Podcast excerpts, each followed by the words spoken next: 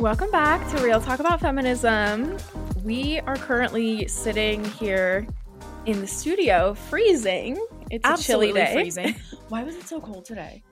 We're under a winter storm. I watch. know, but I was like, Yeah. okay, so this morning when I was driving to work, it started snowing. Mhm. And then I got to the office and there was nothing. Mm. And then when I left, there was nothing. But it kept saying, like, Friday by five, it's going to dump. It's going to start dumping. Yeah. And so I'm just waiting for it. But I'm not excited. Yeah, I don't really know because like it was actually snowing over here for like a good amount Oh. of the day. Um, but just a little bit and then it all melted off. That's So, so, weird. Yeah, I'm like, I don't really know, but like I don't know. Regardless, it is absolutely freezing. Um it's so cold. yeah. After being in Arizona a couple weeks ago, Mhm. I have been dying for I know. desert weather, the heat, the warmth. And I it wasn't even like that much warmer. It wasn't. Like it was cold over there for them. yeah, but at least there wasn't snow on the ground. The, we There could that, like, feel the sunshine. Yeah. Yeah. Like I went out in a mm. tank top one day. Same. Yep, that was so nice. It was nice. So, yeah, it is cold, but we're ready for today's episode. We are talking about the Black maternal health crisis. Yes. So, it's a good, it's an important topic. it's very important. I'm really excited and I think this episode is going to be really informational. So, let's get into our obsessions first. My obsession goes hand in hand with what we were just talking about. I am obsessed with desert landscape right now. Mm. Driving through Tucson and seeing like all the saguaro cacti and Mhm. all the cactus, like I was obsessed with that. Yeah. I know. It is really pretty. Like, it's a very different type of pretty, like, way different than Colorado. Mm-hmm. Um, but yeah, I, I really liked it. The one thing I didn't like was like the lack of grass.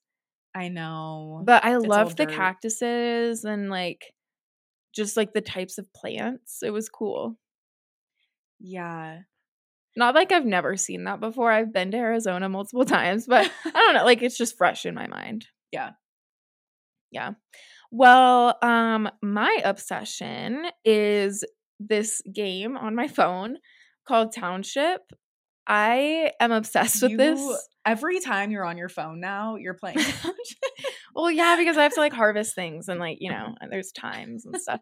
Um, but no, so I like I never have games on my phone, but our youngest sibling was like, you should download this game. So I was like, whatever. I was like, I'll play it one night. I'll probably delete it. Like, I don't need a phone game. But it's kind of nice because like you get to be creative and like you're ba- you're basically building a town yeah. and like keeping it up. So like you're harvesting crops and you're putting them in the factory to make different things and like fulfilling orders for all the town people. Like it's just so fun. So if anyone's looking for a little interactive like phone game, look up Township and then message me on Instagram and so that we can connect and be neighborhood friends. towns. Yeah. Um, but it so is funny. it's fun. I like it. So that's my obsession. That's so funny. Yeah. I also don't really have phone games, but there are three that I have Mhm. that when I'm watching movies at night or something, I'll just like rotate between. Yeah. But I love my coloring app. Like I love to just color on my phone. Yeah, you do color on your phone a I lot. I love coloring on my phone. It's like literally part of my wind down routine. Yeah, I know. At night, you're like, just tapping. yeah. So that's my obsession. Okay. Well, today's feminist highlight is Mar Galcerán. She's a European political figure and she has Down syndrome. She has been engaged in politics since she was 18 years old, and in May of this of 2023, I almost said this year, she was elected on the People's Party's candidate list for the regional elections in Valencia, Spain. And she earned a seat in the Courts Valencianas, which is the parliament that represents that region. She is Mm. dedicated to dismantling barriers for individuals with disabilities. Oh, good for her. Yeah, she's the first one. that's awesome. And I think that's really great because we need, when we think, when we talk about representation, I think a lot of times we forget including those with disabilities, Mhm. but it's a very large group. And I think they're left out often. So I like to see that. well, that's awesome. Thank you for sharing. Do you have any like life updates or anything going on? I am really proud of myself because I have almost saved up enough to fix my car. Yay! And I got paid today. And so I moved my lump sum into my savings account and I was looking at it and I was like, I am really proud of myself. nice. Because I've been working really hard to like get my budget down, do my money dates, just like Laura taught us. Yes, And it's been going super well. that's awesome. Yeah. there's, it's a really good feeling to like after like financial stress and like Yeah. instability, Literally. um, like finally building your savings back up and like working towards your goals. Yep. Literally, I was thinking today when I checked my bank account, I was like, I remember looking at a negative balance sometimes, Mhm. and I am not even like close to there anymore. And so it's a good feeling. that's good. That's Yeah. awesome. Good job. Thank you. I I mean, speaking of savings, I got paid today also. And so I was moving around my money yep. and um I officially have a few thousand dollars saved for my Paris trip. Yay. So that's really exciting. That I'm so over halfway there to like my goal. So I'm obsessed with that. I know. I was like, okay, Oh that's my cool. gosh. Yeah. So Oh, that's so fun. yeah. I have something else that we like. I haven't seen you since last night because I slept at Cleo's. Oh, yeah? But last night it was so funny because I asked him. I we had a movie on, but then it was one of those nights where we were like talking the whole night instead of watching, Mhm. and I love those nights. But I had asked him like, when did you delete Hinge? Oh. And I don't know if you've ever had that conversation with Kendrick. But- Um, I think he deleted it the first week that we knew each other. But we were like, I moved across the country with him. so yeah, fine. literally. Okay, yeah. Okay, what was your, his your answer? guys' was like very unique. But we kind of went like back and forth. Like we were like going over the timeline of our entire relationship. And we came to the conclusion that he had deleted it. So we met end of March Mhm.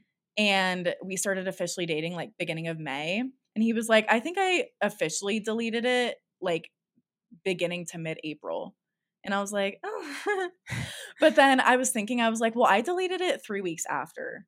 Mm. And he was like, I wasn't on it. Like, he was like, I was looking at who liked me. And I was like, same. I was like, that's the most addicting part is like seeing who liked you. Yeah. And um, it was just a funny conversation because it, you know, when you're like reminiscing. and- Yeah. No, so that is funny. funny. But then I told him I was he was like, three weeks. Wow. I was like, I manifested that shit. Like me and you, I manifested that. yeah, you did. Kind of unintentionally, but I literally said, trust the universe. Mhm. And look where the universe has taken me. Look at you. A That's- manifestation update. That's really exciting. Yeah, I like conversations like I that. know. It's, It's, just fun. so fun. Like when you have that relationship where like you just can just talk. Mm-hmm. Yeah. Uh, yeah, I love that. okay, one more update for me. so, right today uh, is like an anniversary of mine and Kendrick's, and it's our eight month anniversary. Oh, but- it is. Yeah, but tell me why I literally woke up this morning and I was like, happy anniversary, parentheses, can't remember if it's nine or 10. um, and then like I was like, you know, love you, whatever.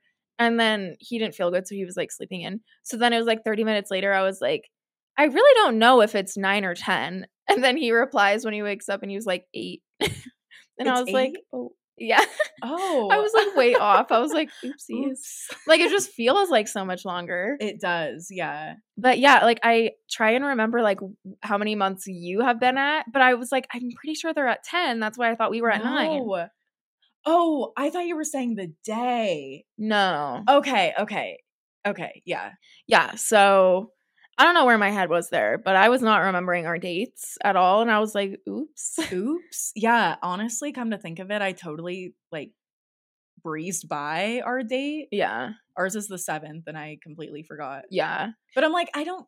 Now it's not Yeah. It's not like it's like, like you. You go to six months. That's the milestone, and then after that, you're like, and we'll just get to it. yeah, like you know, we'll get like to a year. I know. That's why I was like, I don't really remember because yeah, it's like six months. That's like the big one. Yep. And then a year like you don't think about it and Yeah. also like I it's fun to like acknowledge more since we're long distance and so it's like Yeah. "Uh," but yeah i was like i butchered that Sorry. Oops. Yeah. Anyways, last update from me. Should we get into the episode? Yes. Yes. Okay. So I am excited about today's episode because I came across this topic idea. Um, I was scrolling on Instagram and I follow CNN, and there was this story that was being done by one of their anchors. Her name is Abby Phillip. And she was doing an interview with Anderson Cooper about her experience of deciding to have a home birth over a birth in the hospital. And I am going to be pulling clips from a podcast interview that she did on the podcast called The Assignment with Audie Cornish. And they talk about Abby's experience as well as the overall Black maternal health crisis that we have been seeing and are seeing in the United States. She said, quote, a year or two after my first child was born, the CDC released a report showing that black women were three times more likely than white women to die of pregnancy related causes. And it made me nervous about being pregnant again, about being in a hospital, pregnant again. And then the second time was around the spring of 2020. So that was from the host of the podcast, Audie. And I really liked their conversation because they are both black women who have been pregnant. Audie has two children and Abby Phillip has one. Okay. And so they were sharing their experiences and relating to each other. Before we hear more about Abby's experience and many other Black women's experience in this country during pregnancy and childbirth, I did some research on the statistic of Black women being three times more likely than white women to die during childbirth or from pregnancy related oh causes. oh my gosh. It feels outrageous, right? I'm like, Yeah. we're in 2024. Well, I'm thinking, I feel like, I mean, obviously, some complications are, you can't get past them, but like, I don't think many women are dying like in childbirth related to, you know, 50 years ago. yeah, So, like, for it to be three times more for Black women, that's a lot. it's a lot. yeah. Yeah. I found an article from the NIH that backed up the statistic, and then I really started to dive into the issue. And there was this quote from the article that I'm going to share. Quote, while predisposition to underlying health conditions such as hypertension, cardiovascular disease, diabetes, and obesity plays a role in racial disparities in pregnancy related deaths and other adverse pregnancy outcomes, when these medical conditions are not present, racial disparities still persist Okay. which is true. We know that different races and different demographics have different underlying health conditions, different health makeups. Like, we know that for a fact. Mhm. But it's saying that even with all those present, the statistics should not be that high. Yeah. This is an institutional issue. And in this article, they included a really helpful visual that I'm going to share on Instagram when this episode is released. But I'm going to verbally talk it out to provide some background into the structural and institutional disparities. Okay. That are going back like hundreds of years. Mhm. So it has three bubbles, and in the first hot bubble, it has structural determinants of health. And below it, these are the things that are listed slavery, structural racism, institutional policies and practices, Jim Crow, GI Bill, redlining, mass incarceration, and the 13th Amendment. Okay. So these are things that structurally there are racial disparities. hmm Then there's a bubble that is connected to the top one by an arrow and a plus sign. And that one lists social determinants of maternal and infant mortality. For those who don't know, that means deaths. Mortality is death. And listed under that is food stability, education, income, neighborhood demographics, built environment, safety, housing, access to care, rates of incarceration. And then there's an arrow leading to a bubble that says increased maternal and infant mortality. So it's clearly illustrating that the structural and the social determinants of health, based on the racial disparities, lead to the higher mortality rates. Okay. That makes sense. Yes. So it backs up that statistic Mhm. as to why it's so high. I am going to start sharing more of Abby's experience, and I'm going to play the first clip from the podcast interview. I'm excited to hear it. I, it's really good. Yeah. I had my first child in 2021, and it was a strange experience for me because I went from personally being the type of person who was like, you must have a baby in the hospital with all the medicine and all the things, to having a home birth, which was totally unexpected for me. I, I cannot emphasize enough how much I was not a home birth person when I first started out. What did you think a home birth person was? I I just thought a home birth person was somebody who didn't believe in modern medicine and you know, I, or was kind of just sort of hippie like and I just didn't think of myself in that way. I really believe in I don't think of you in that way either. but but a lot of things happened when I was pregnant that made me realize that a lot of women like me, uh, women in their maybe late 20s, early 30s, young professional black women, were choosing to have out of hospital births. Interesting. It's very interesting. And we're going to get more into why that is Mhm. and her experience, like being at the hospital and the doctor. Mhm. I am now going to play the second clip. I had my child before a lot of the big reporting on this, right? I had one in 2017 and then one during the pandemic. And you're right, the difference in tone and tenor of that pre uh, the, of that pregnancy um, chatter Yeah. was significant. So much reporting started to come out about Yeah. maternal health statistics in America that overall they were worse than other countries and that the gap for black women was was really large. Yes. And COVID didn't help. You know, COVID was a time when it actually was kind of dangerous to be in a hospital. It was. It was. I cannot imagine I know how know. fearful I would be like being pregnant during COVID. I know. Do you ever just sit and think about the fact the pandemic happened? Sometimes, not very often, but I recently did have a moment where I was like, someone said like 20, like in COVID, and then they were like in 2020, and I was like, it's 2024. Yeah. I'm like, how was it four years ago? Like literally four years ago, it was like breaking out right now. Yeah. That's It crazy. was crazy. but yeah, no, that is true. Like I COVID didn't help the those numbers, but yeah, like a lot of people are gonna be fearful of yeah. the hospital during that time. Yeah. So if you couldn't differentiate between the two voices, both of them were talking at different points, the host and Abby, and they were both relating to their experiences. The host had a baby during the pandemic, and Abby was pregnant during the pandemic.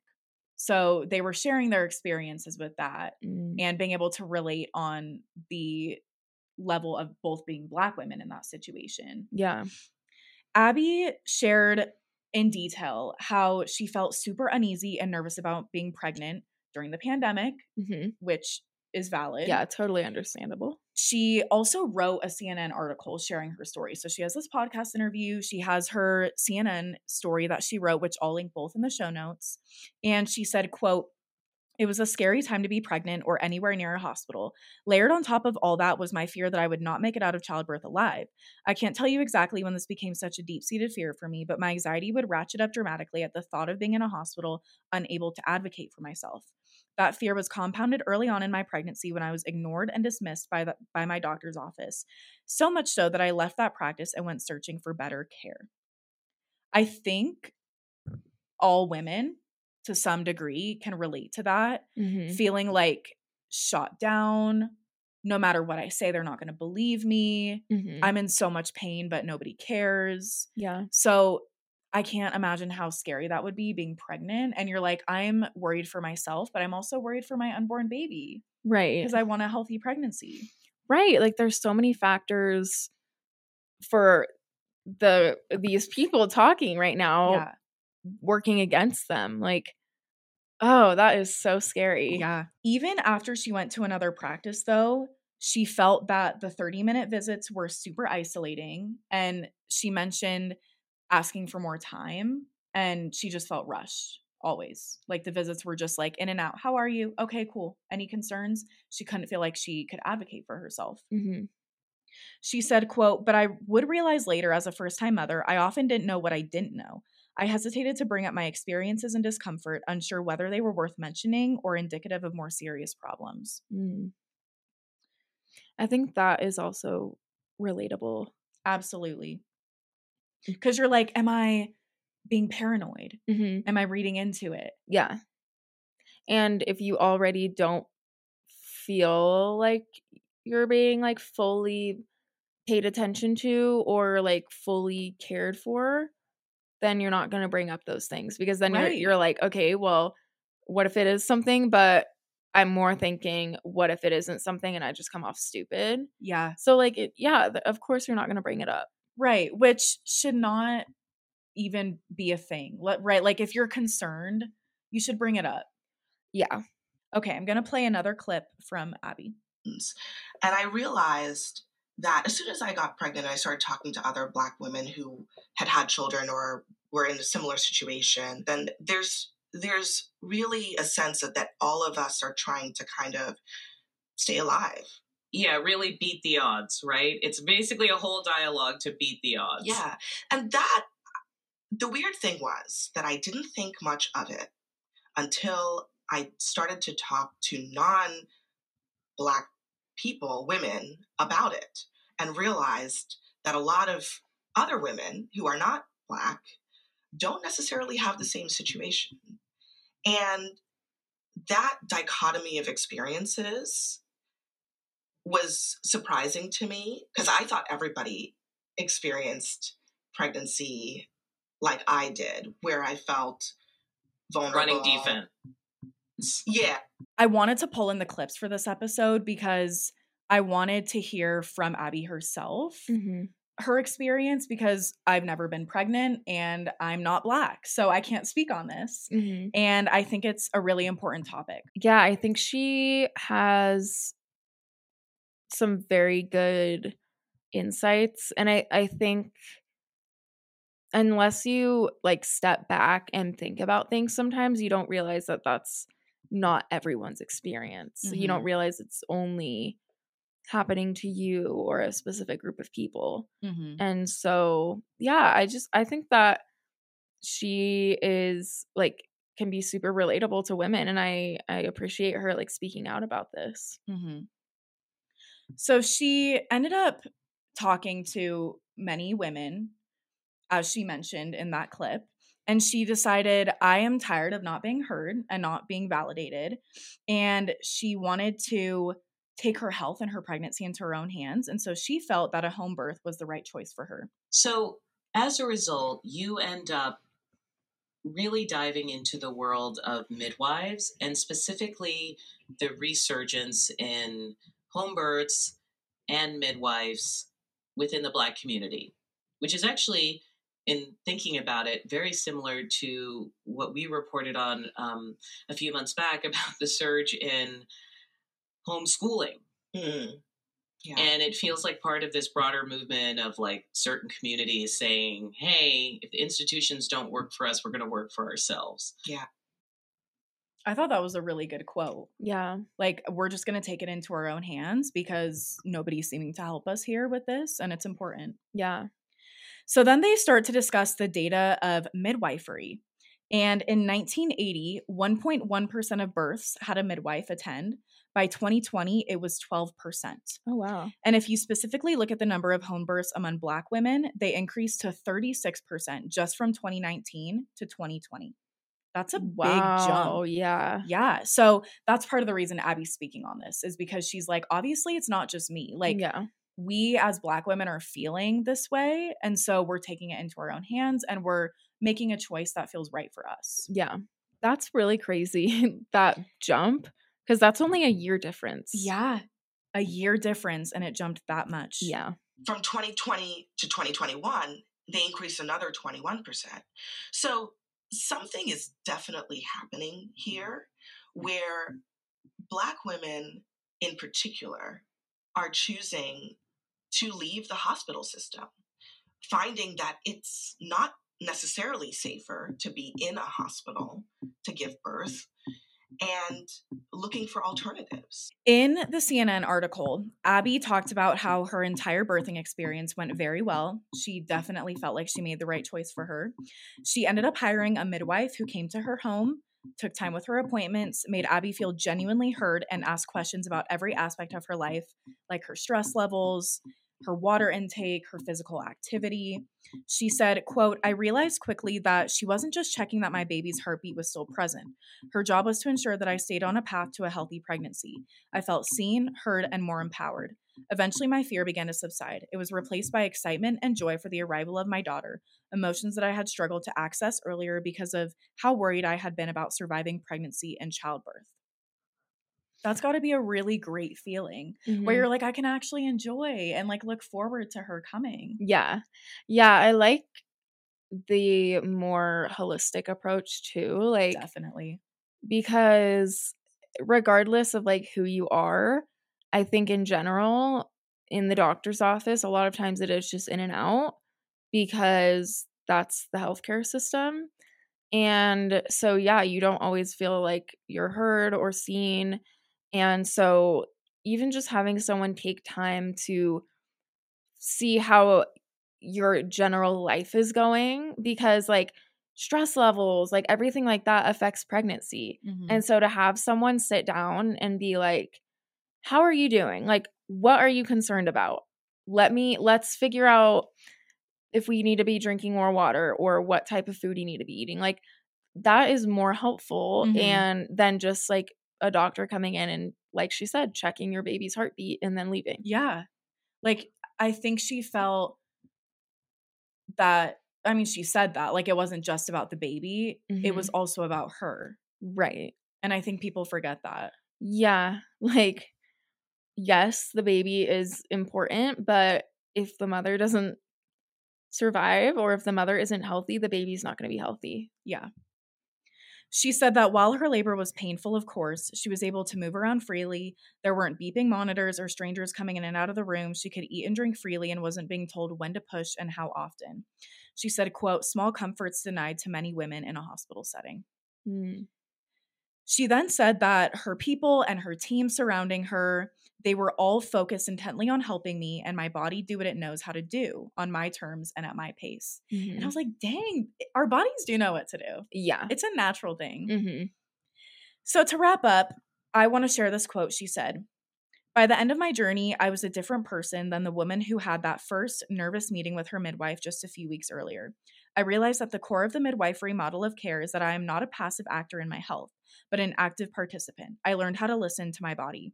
I really like the way, the way she said that. It's this whole thing is like reminding me of a conversation that I recently had um, with someone that I work with. Um, he is getting ready to go on paternity leave. And so um, we were just like, as a team, we were just talking about stuff. And someone asked if his wife was going to be having like a home birth or going to the hospital. And so he was telling us that this was their second kid, their first kid. They had no idea what to do. They didn't feel like prepared with knowing when to go to the hospital. And so they went. Well, like she was in labor. She went once and then they were like, oh, it's too early, go home. So they sent her back home. Mm-hmm. And then she went again. I, they said it was too early. And then I think it was the third time they went and they got there and she basically was like in and out in 10 minutes but like she didn't get an epidural like nothing because they were like it's too late. And i was like listening to that and i was like i don't think i don't think they would have done that for a man because oh absolutely not. and like how unfair is it for her to like be in active labor? And i get that late active labor can go on for hours and hours and hours but like she was trying to like do the best she could and time it but every time she was told no until it was the last possible second and i was just like that is like that's not a good system mm-hmm. like for women for her to not get an epidural and she wanted one mm-hmm. but there wasn't enough time but she had been there earlier and so like it's just giving like women's choices being made for them and it's just reminding me of like oh anyways to wrap it up the, with their second kid they're having a home birth Oh, nice. and he he said he was like she's really excited to be able to sleep in her own bed Mhm. to move around and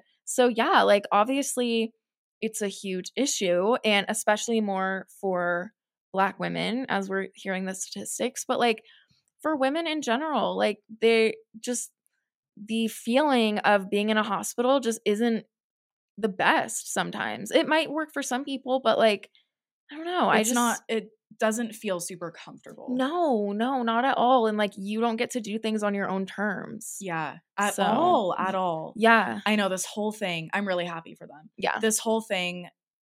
Going back to that, I'm happy for them that she chose that for herself. Yeah, I know. And I was when I heard that too, I was like, "Oh, we're about to do this episode." Yeah. And I didn't. I, this is like me learning for the first time, but yeah, I was just like, "That- something isn't right about that. Like that's what I was thinking. I was like, she went multiple and that happens all the time. Yes, all like that time. does happen all the time. But I was just like, this not whole right. thing made me think I definitely want like a water birth in like one of those Same. water birthing facilities where it's like dim lights and serene music playing Mhm. and you're like able to be in any position you want not on your back which is we all know is not good No. that was invented by men Yeah, literally.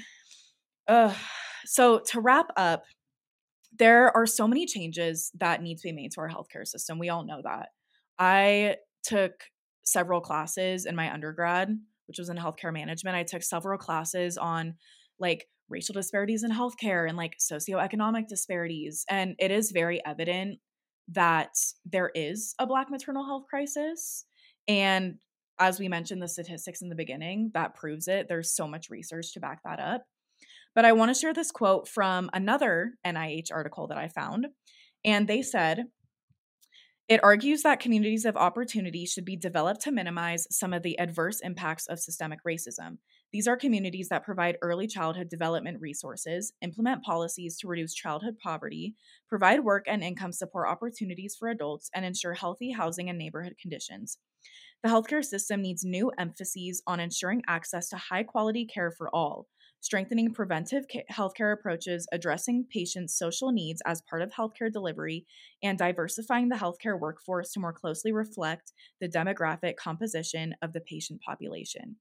So they laid out so many solutions that would solve so many problems. Maybe not solve, but improve our system Yeah. for everybody hmm so that there isn't three times that statistic of three times black women being more likely to die in childbirth Yeah. or from pregnancy related causes. Yeah. So I thought that was a really great way to wrap up and if you are in healthcare, maybe you want to look into that and like I definitely would love to be somebody who could help implement some of this stuff in the future. Yeah. So it's really important. And I loved being able to have Abby's voice that I could play in this episode. Like I mentioned, I will put her article and this podcast interview in the show notes so you guys can look into it more. Well, thank you. I also loved hearing Abby and hearing her story um because we're talking about her story and many other black women. Um and so yeah, I like that we were able to hear her voice. And yeah, I'm going to go check out the whole podcast episode because Definitely. it sounded like a really great listen. It was really great. And for all of us girlies, let's advocate for ourselves when we are at the doctor. Mhm. even if it's scary, you are the one that's paying for these services. Right. And if you don't like the provider and you don't feel heard, keep switching until you find one that you like. Yeah. Yeah, no one should make you feel not heard. Like you're the only one in charge of your own healthcare Mm-hmm. unless you physically can't make those decisions. Mm-hmm. but like you're in charge of you. So you should feel comfortable. And I think too often people just go about just, you know, being quiet and not saying anything to not be a burden or to, not, be a dramatic. burden. That's, what a it good is. Point. Yeah, we we're so nice and like, oh, it's okay. I'm okay. Yeah, They seem rushed. uh, It's Yeah. fine. Exactly. I'll see if it keeps going for the next few months. Like, yeah, no, we don't need to be doing that. Just take care of yourself. And if your providers aren't taking care of you, then, like Ken said, it's time to move on. find someone who will. Well, thank you guys for joining us for another episode.